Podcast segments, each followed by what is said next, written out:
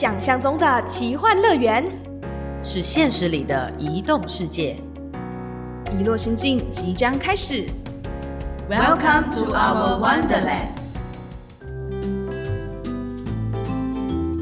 嗨，大家好，我是豆腐。现在呢，你听到的这段是一个小小的独白。为什么有这个独白呢？因为我们今天呢，节目当中来了一位大来宾，是 Podcast 旅行热炒店的 Jerome。那豆腐和小植在录音之前就非常的紧张跟兴奋，所以以至于在节目正式的录音现场，我们忘了补充我们本季这个没有地图的旅人想要和大家传递的是什么，跟接下来大家在这个主题里面会听到哪一些特质的来宾来到遗落心境呢？当然啦，遗落心境一直以来都有许许多多的移动者在我们的节目当中，也因此接下来我们会邀请的来宾呢，以两大为主，一个呢可能他的职业是有非常多元斜杠的呃非固定式的，那另外一种呢可能是他有跨越国境的生活状态，所以大家可以小小期待一下。而且因为豆腐跟小直在呃制作 podcast 两年半之后，彼此的生活当中也会有一些诸如此类的规划，所以我们想要了解更多移动者在面对自己的职业或者是人生道路上的选择的时候，对于这些未知跟迷茫的过程。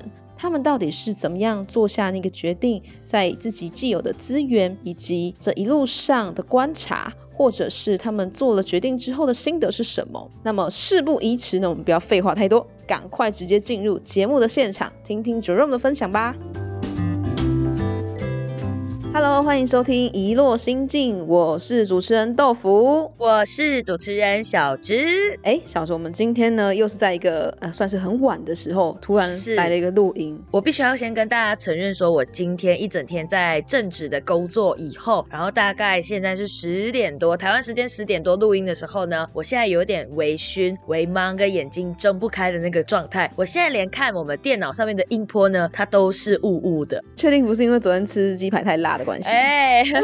希望待会不要太呛了。不过今天的来宾好像也是属于呛类的，对不对？我们不能这样讲来宾，嗯 这样他自己承认才行。我们今天的来宾呢，也跟我们离了一段很远的距离，不是对时间上的，是物理空间上面的。今天的来宾是旅行热炒店的 Jerome，据说呢，他平常呢跟我们应该蛮像的。他说他其实平常就是个上班族，最关心的两件事情就是中午要吃什么跟好想下班。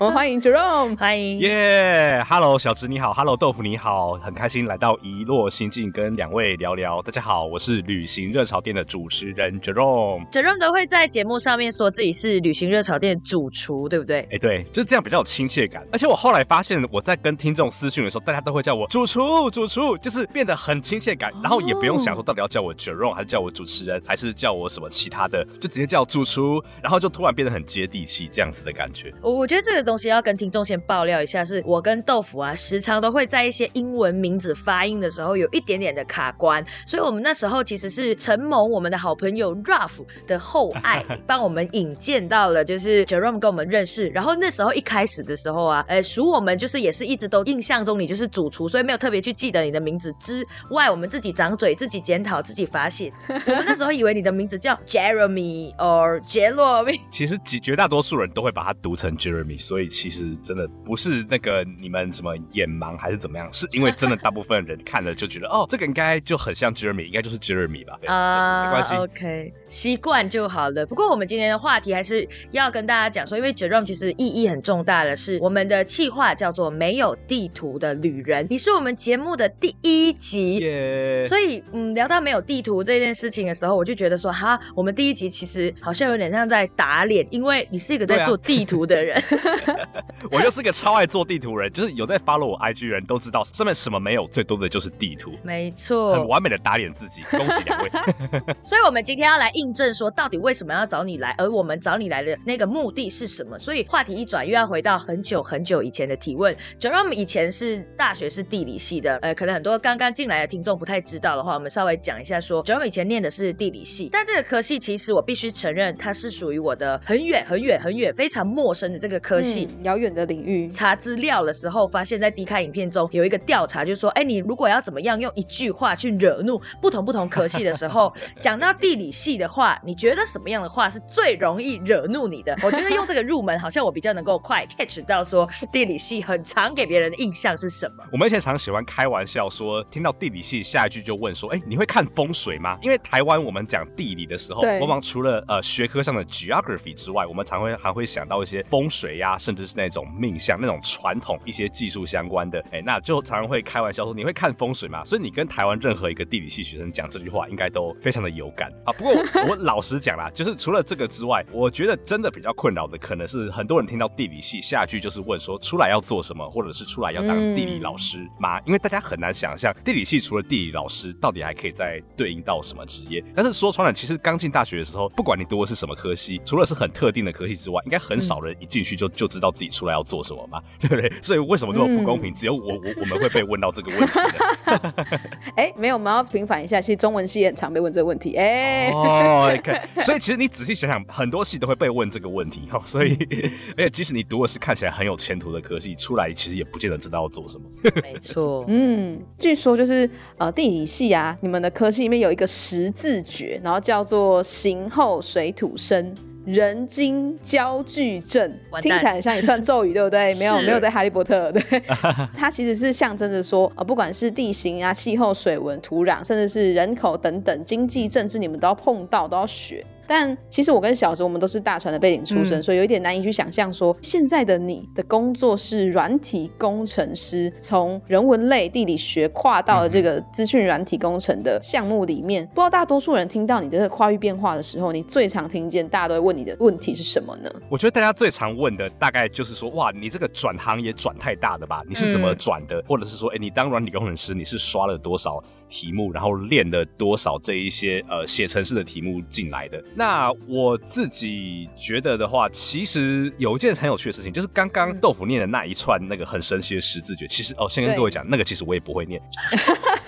那个是地理系比较传统的一种分科的方式。那很多人会想说，哎、这个它到底和软体工程有什么关系？其实有一个很有趣的关系是，你现在讲地形、气候、水文，那甚至是土壤、经济、政治，其实很多人在做这些研究的时候，他一定需要用到电脑的工具，不管是软体或者是数值分析工具，这些东西用多了，其实你很自然就会开始接触到一些对。城市了，或者是说像我自己来讲的话，因为我当初是因为非常喜欢做地图，所以就开始用这些地图相关的软体嘛，然后用到最后可能表现还可以，所以在美国硕士班毕业之后，那就进入了做这个地图软体的公司里面去工作。那我进去工作之后，我是不是就有机会变成工程师了？所以其实我并没有很刻意的在转行，但是就一不小心跟着自己喜欢做的东西一直做，一直做，一直做，然后就走到了今天。哦，所以不是大家印象当中的，哦，我就是要义无反顾的走一个什么什么。其实认真看的话，那个脉络它是有一个轨迹在的，所以你就是这样子依循着这样子，慢慢的，然后来到了所谓我们说的哎跨域，然后而且甚至跨很大。所以一般人不知道，他会觉得说 Jerome 你也跨太大了吧，直接变成了 工程师。嗯，那你就是依循这样子的升学规划，真的就这样来到了美国念研究所。不过在这之前呢，小直要插播一个心情，就是我觉得我们最近在录节目的时候，都跟美国的来宾很有缘，所以就觉得说，嗯，到底有什么样特殊的原因，会让很多的朋友会选择到美国去，不管移动、旅居或者是工作呢？我来美国时间大概是十二年前，那那个时候呢，嗯，好，不要说那个时候是明智未开啦，应该说是我自己的视野太过狭小。OK，那个时候我们对出国的想象其实相对来讲比较贫乏，因为那个时候正好教过我的教授，大部分都是美国的学校留完学之后，那回到台湾的那一批，就是可能是一九五零年代出生的老师们，所以我常常就觉得说，哦，如果要出来读一个学位的话，那好像美国就是最好的选择，因为不然我那些老师怎么会在那边呢？我现在回头看就会觉得说，其实那个视野真的很狭小，因为世界真的很大，而且有很多地方做学术或者很多地方读书，它有的好处，不管是学费比较便宜啊，或者是给你不同的观点，这都是美国无法给的，所以、哦对，只能说当时的视野太小了。哎，刚刚这样听起来是有小后悔过吗？哎，其实我觉得人生每一次都是你做了一个选择之后，你就会看到说，哎，其实还有别的选择，哎，其实还有别的东西，别的路也有不错的这些好处可以拿到嘛。但是我想，我也没有很后悔自己来到美国啦，只是觉得说，嗯，好像不是只有这个国家可以选而已。是，九荣刚刚有提到说，因为你在大概十二多年前，那这样算起来，我们就是用呃非常简易的数学，对，这时候终于可以发挥一点我的数学小天才的部分。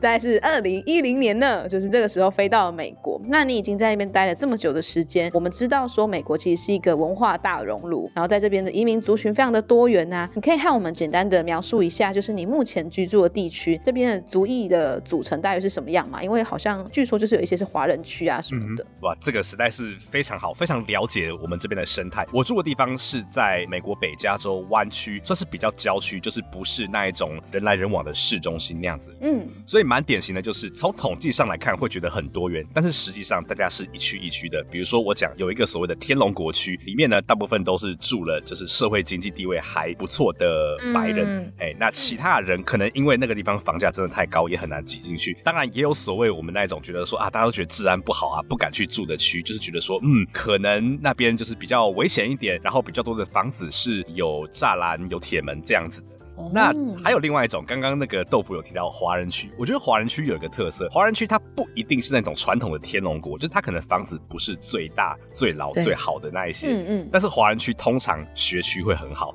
就是华人比较重视教育，所以华人在找房子的时候，往往会考虑学区。华人可能会找到一些，就是可能是新发展起来，房价还没有那么高，但是呢，就是学区看起来还不错，可以养小孩的地方。所以这个算是附近有这样子的一个很有趣的分布的情况。哎，我自己很好奇，说那 Jerome 自己在美国生活嘛，大家或者是说当地。人好了，也不能说当地人就是当地人，就是每个人移动在这里的人嘛。那些人他会把你大概一看到你的样子也好，或者是就是个性或你散发出来的特质，他会马上帮你就是归类到某一个哈嘛，某一个地方、某一个区吗？我自己觉得，当然这样子做是有点政治不正确，而且也不能 呃明目张胆的这样做。对，但是我还是觉得，的确大家看到我的面容，然后可能听到我的英文口音，大概就还是会觉得说，嗯，这个人应该不是在美国出生的。哦。OK，因为我我听蛮多的，就是朋友们在美国分享的时候，都会我不知道也是我最近的朋友们刚好散发出来的大数据，让我这样子去分析嘛，所以可能以上的接下来要讲的分享的事情或者观察，应该只有小直的视野，就是会发现到蛮多，就是在美国生活的朋友，我们以华人来说好了，好像都没有所谓的不太适应的问题，不晓得是不是因为工作的种类关系呢，还是怎么样？所以好奇一下，Jerome，你觉得自己是属于比较适应？的还是说还是有一些没有办法适应的，比如说可能在工作上面发生的文化差异哦，其实没有，你都蛮 OK 的呢。其实我觉得很多时候我们对文化适应是有多个层次的。刚开始来可能是语言上要适应，然后再来是怎么知道在这个社会上生存，怎么知道跟人家沟通啊，或者是达成你要的目的这样子。没错，就是我觉得有一些很深层的东西，它可能是在待一阵子之后，你才会意识到说，哦，原来表面上看起来我跟对方是可以来往，但是在最深处的部分，一些价值观或是对于世界、对社会的想法，其实是很不一样的。我可以举一个很简单的例子，像我。从小在台湾长大的时候，其实对我们来讲，假设在家里要开电视、开音乐的话，我们的预设值就是不要吵到邻居嘛，就是不要开大声，然后太晚的话就戴耳机。其实这是很基本的。但是我会发现说，哎，其实在美国，很多人他可能因为成长在这个人口密度非常低的国家，然后从小在郊区的大房子里面吵到，他没有所谓墙壁贴着墙壁的邻居，然后再加上说这个国家其实非常鼓励就是个人的发展，所以有时候他真的不太容易意识到说他会影响到别人，或者是说他会觉得说。啊，反正只要别人没有来抗议，别人没有来，就是跟你找找找警察来对我干嘛，我就可以做我要做的事情，我就先做，反正等人家要来对我干嘛的时候再说。哦，这件事情有没有发生在 Jerome 身上？然后你实际有去就是经历这件事吗？比如说你试图去跟他们交涉吗？还是说或者是沟通吗？有什么样的事情发生的经验？当然有啊，就是在跟室友一起住的时候就会有这个问题，就是室友明明晚上十一点他还要把电视开很大声啊，哦，然后我跟他。他讲，他可能会接受，可能不会接受，但是你会觉得说，我没有办法用一个所谓的社会规范或者是一种群体价值来说服他，我只能想别的办法去动之以情啊，对，只能这样讲。啊哇，有一点神奇，就是有点好奇，到底怎么动之以情？就是想办法跟他讲说啊，我真的很累了，这个还吵到我无法睡觉啊，这种东西。嗯，那在工作上呢，有过类似的嘛？嗯就是文化差异的，有我觉得因为算是文化差异嘛，就是因为一些大家认知上可能不太一样样的时候发生的事情。我觉得工作上反而是还好，但是我觉得它一部分是因为，我觉得每一个职场它往往会有一套它运作的文化，那大家在运作上本来就比较不容易超出那个就是公司里面的文化，或者是公司里面希望大家行事的模式，所以我觉得在公司里面你反而比较容易带入那样子的角色，不用碰到这种比较深层的价值差异这样。哈 OK，嗯，确实是因为我们之前有一个也是访美国的来宾，那他是做电影配乐工程相关的，哦哇哦，对，其实我们有发现说，好像在某种专业的类别里面，大家在职场上沟通的时候，我们原本会很担心说，哎，这些职场里面会不会有发生一些文化差异而产生的一些大小事？但是实际上，可能真的在专业的工作里面，术语上都会能够很顺利的去跟对方相通，这样子。嗯哎、那想要问，就是 Jerome 因为过去是人文的背景，但在你真的投入到软体工程师这项职业之前，你曾经对这个工作的想象是什么？我过去的想象就是，第一个，这是要很聪明，就是那种数学超好的天才才能做的工作；第二个，就是我觉得说，哎、这些工作应该蛮无聊的，一天到晚都在写程式，哎，这是我本来的想象。哦那我实际进来之后发现，第一个，我觉得在软体业工作会发现说，哎、其实不用是天才，然后也不用什么哦，数学、物理、化学都很好，对，用的基本上就是还蛮基本的数学，对，只是可能稍微把它复杂一点，然后用它来解决一些我们平常在写程式或者是做软体的时候需要去处理的那一些问题。第二个，我觉得蛮有趣的是，这个工作它其实并没有像很多人想象的那么硬。我说的硬，就是说一直在做所谓的技术活，一直在写程式，然后一直在想说这个题目怎么解。其实很多时候，特别是入行越久之后，就发现所谓的软实力，这个 soft skills，在这个行业里面会随着你在这个行业越待越久，越变得越很重要。那这个就包括说你怎么样子领导一个会议，怎么样领导一个团队，怎么样子和人沟通，怎么样子说服别人说你的方案呃是可行的。这一些软实力其实随着在这一行做越久，它的重要性就越高。所以我觉得软体工程它不是一个要天才才能做的工作，它也不是一个就是靠呃完全是靠硬实力在出头的一个行业。嗯，这样听起来就是大众通常会普遍有的迷思，就像刚刚 Jerome 提到的，可能我们会认为他是天才，对，那也是我的迷思，数学很好才能够写成诗。直接被扇脸的，就是哎、我们今天又被机会教育了一下，好像不一定要说在这个产业里面，全部人都是一定要是科技咖或者是等等之类，因为 就是一定还是会有其他类似的东西可以一起做搭配啦。我觉得这个对我来说也蛮是意料之外的。不过我个人也就是有点一个不知道算是迷思吗，或者是一个疑问，是指说就这软体工程师这个职种嘛，我要这么说来看的话，是有机会可以作为移动来移动去的一个职业吗？还是其实不会呢？我觉得要看那个工作本身的性质。但是以软体工程来的话，因为像有一些类似的这种理工相关的工作，它因为要进实验室对，或者是说它有一些东西必须要在公司的办公室里面才能做，它可能有牵涉到一些嗯机密什么东西的。那一般来讲，软体工程的话，它是相对来讲在地点上不会那么受限的。当然，这个也会牵涉到你工作的类型，呃，你是自己接案呢，还是受雇于公司呢？还有就是你要和哪一些人合作，所以这是不一定的。OK，、哦因为我个人嘛，就是我们聊到说旅人这件事情，或者指没有地图的时候，我们一直在讲说没有地图，不是指说可能是在旅行的时候你不知道方向，而是在人生职涯上面的时候的一些转换啊，或者是你要选择定在某一个 stay 在一个地方，嗯还是要继续往前的时候的一些选择嘛。所以我自己。也蛮想问 Jerome 说，如果你现在就是定居在美国工作的话，你接下来有想要继续驻点还是移动呢？还是说什么样的原因让你现在还在美国待着，暂时可能嗯没有要移动的原因？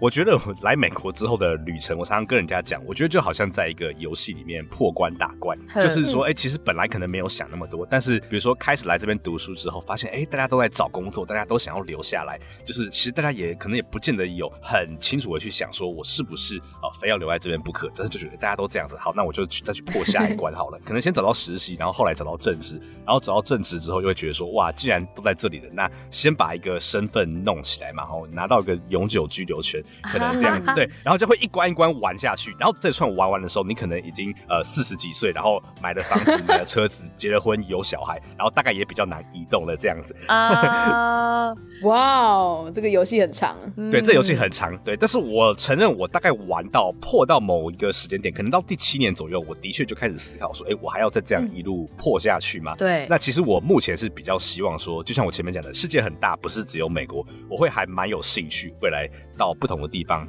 去旅居、工作，或者是在那边生活一段时间。是因为我觉得从你作为主厨经营 podcast 旅行热炒店这件事情来说，嗯，我就觉得不意外。对，真的，呃因为你 stay 在一个地方太久，我反而还觉得，呃，也有一点主厨，你确定你没有要移动吗？对，怪怪的，他热爱旅行哦。那现在其实 Jerome 就是在经营你的 Podcast 旅行热炒店的时候，其实我们从你的社群上面可以看到超多地图，这是你的地理的专业。我超级佩服。对啊，你也运用了你的软体的工程的职能等等的，在分享历史地理的文化脉络。但是，就像刚刚主任有提到，世界这么大，你未来也有有打算可能移动到其他地方去旅居的话，那其实不管是在你制播 Podcast，或者是说你未来的旅行上面，有没有哪一些元素或是议题是你更为在意跟关注的呢？我常跟人家分享说，其实我自己如果要说我旅行的主题是什么的话，我发现好像至今为止，大部分都环绕着三个主题。第一个就是呃所谓前苏联或者是前共产国家，包括那一些俄罗斯周边。还有比如说中啊、东欧啊这一些，哦，以前曾经实施过共产制度的国家。那另外一个就是信仰伊斯兰教的国家。哦那除了这个之外，还有一些所谓的少数民族，或者是我们讲的原住民的议题。对我发现这些议题嗯我都非常的有兴趣，然后出去旅行的时候就会特别去看这一些东西。当然，除了这这三个大主题之外，其他东西也会去钻研啦。对对对，不会这样子啊呃限缩自己。但是这三个我觉得好像是一个不知不觉，就是我可能没有刻意说对非要去这三种地方，但是好像玩来玩去，哎，这个三个主题就慢慢的浮出来了。如果要讲说为什么会这样子的话，其实我发现说，哎，比如说前共产国家，为什么我对他有兴趣？因为我不是在共产国家长大的，或是说伊斯兰教的国家，哦为什么对他那么有兴趣？因为我跟成长过程中真的跟和和伊斯兰教非常的不熟，嗯对，对所以就发现说，好像我做来做去，很多时候我就是在有点在挑战自己，也有在挑战是说，哎、有没有办法去看到一些我过去不是那么熟悉，然后和我周遭的环境比较不一样的这一些地方。我发现说，哎、我旅行这条线做来做去，做到最后，好像有一个核心理念在那边，就是其实就是一直去探索这一些哦，其实存在，但是我们不一定熟悉的事情，不管是人群，不管是地方还是议题，那让这些东西有个机会被看见。对我觉得它都是反映我这种探索世界的时候自己的一个偏好。哦，哇哦！所以有些人没有地图的时候是会很焦虑跟紧张的，但是对你而言，这一些所谓的未知，甚至是对你来说离你很远、很陌生的议题、民族跟族群，都是你所感兴趣，甚至你会觉得说，如果能够去探索到它背后的意义的话，会更加有价值。哇！第一集没有地图的旅人，我觉得，嗯，给我最大的教育，算教育嘛，就是震撼震撼。从地理系的刻板印象聊到了跨跨到工程，到后来投入了自己，可能真的是觉得真的是结合所爱的去分享一些你的核心价值理念。我们的计划一直再去厚实说，到底没有地图这件事情到底可以有多深多广。第一节就要给我们来宾一个小功课，一个小提问，就是说，如果说到没有地图的话，你大概会是怎么去诠释跟看待这件事情呢？好，我觉得这个问题问得非常好。其实，如果我们说我们人生是一段旅程的话，那这段旅程到底有没有地图呢？我会说，这段旅程不是没有地图，但是别人的地图仅供参考。我的意思就是说，哦很多时候我们，比如说我们想要去出国，或者是想要去做一件事情，很多时候我们就是先去查一查前人的经验嘛。然后别人可能会跟我说，哦，这个你可以怎么样子准备啊，怎么样子考试，怎么样子申请，对，或者说要做个 podcast，很多人都会先去查说，好，那要买什么麦克风，要在什么地方上架，要怎么行销，这样子。是对，那我觉得我走过这些之后，我觉得这些都是很宝贵的经验。但是呢，也要知道的是，这些其实你实际去走的时候，也不一定定完全适用于你，甚至很多时候很美的风景是你自己一步一步去走的时候，自己发现说哦，原来其实这样做也是可以的，会更好。所以特别是我想在做自媒体的时候，有时候有些人跟你讲说啊，你就是要冲流量啦，啊，你就是要发展商业模式，哎，谁规定做这个自媒体冲一定要发展商业模式的？所以我 我觉得所谓的没有地图的概念是说，其实你找得到地图，别人走过的路。呃，对你来讲是宝贵的经验，但是也不一定百分之百的适用。而最美的风景，往往是你实际去走、实际去探索、实际去挖掘新的可能性的时候，才会发现。在磕磕绊绊的激荡当中，或者旅程里面，会看到，我觉得是痛过，或者说也不一定要痛过啦，就你 可能在这些经历的过程里面，你才会发现什么样子是最适合你的方式。嗯，那这件没有地图的话，可能慢慢的，它也不见得一定要找到一个地图啊，对，你就自己走出来你的路了。听 Jerome 分享的时候啊，你都还蛮愿意倾听自己想要什么，就是一路这样子下来，看起来好像跨度很大，其实一切都有机可。可循，错，对。我自己都没有发现这件事情，但是嗯，好，谢谢谢小池提到这件事。我觉得外人就是无知的第三者看这个故事的时候，才会觉得说，哇哦。哇哦，嗯，一切还 蛮合情合理的啊，所以没有地图给我另外一个开始在我的心中建立起另外一个面貌，是指说，如果更愿意倾听自己的话，可能会有更后面意想不到的一些结果。所以，我们今天第一集呢，邀请到了我们的主厨来帮我们先来开门大吉，热炒了一下。欢迎大家就是持续这个这个罐头台词，我实在不太会念，要把那个棒子交给 豆腐。喜欢我们的节目呢，欢迎持续的关注，并且给我们一个五星的好评。当然也别忘了关注我们的 Jerome 旅行热炒店的 Podcast 哦，他的社群上面有分享许许多多的地方。那我们请 Jerome 帮我们攻上一下他的节目。好，我的节目叫做旅行热炒店，对，它就是一个带大家去一些奇怪的地方旅行，那借此呢去了解这个世界上更多有趣的地方、历史地理。还有一些值得我们关注的议题，只要在任何地方搜寻“旅行热炒店”，我想你应该都可以找到。欢迎大家来，一定要去看他的 IG 地图，超级超级有质感的，画的很漂亮，真的。好，那我们更多的幕后花絮或怎么等等的也不一定有了，反正就是在跟大家分享，在社群上面跟大家分享喽。哦，小直确实喝醉了，还有有点懵了。好，谢谢大家的收听，我们下一集再见，拜拜。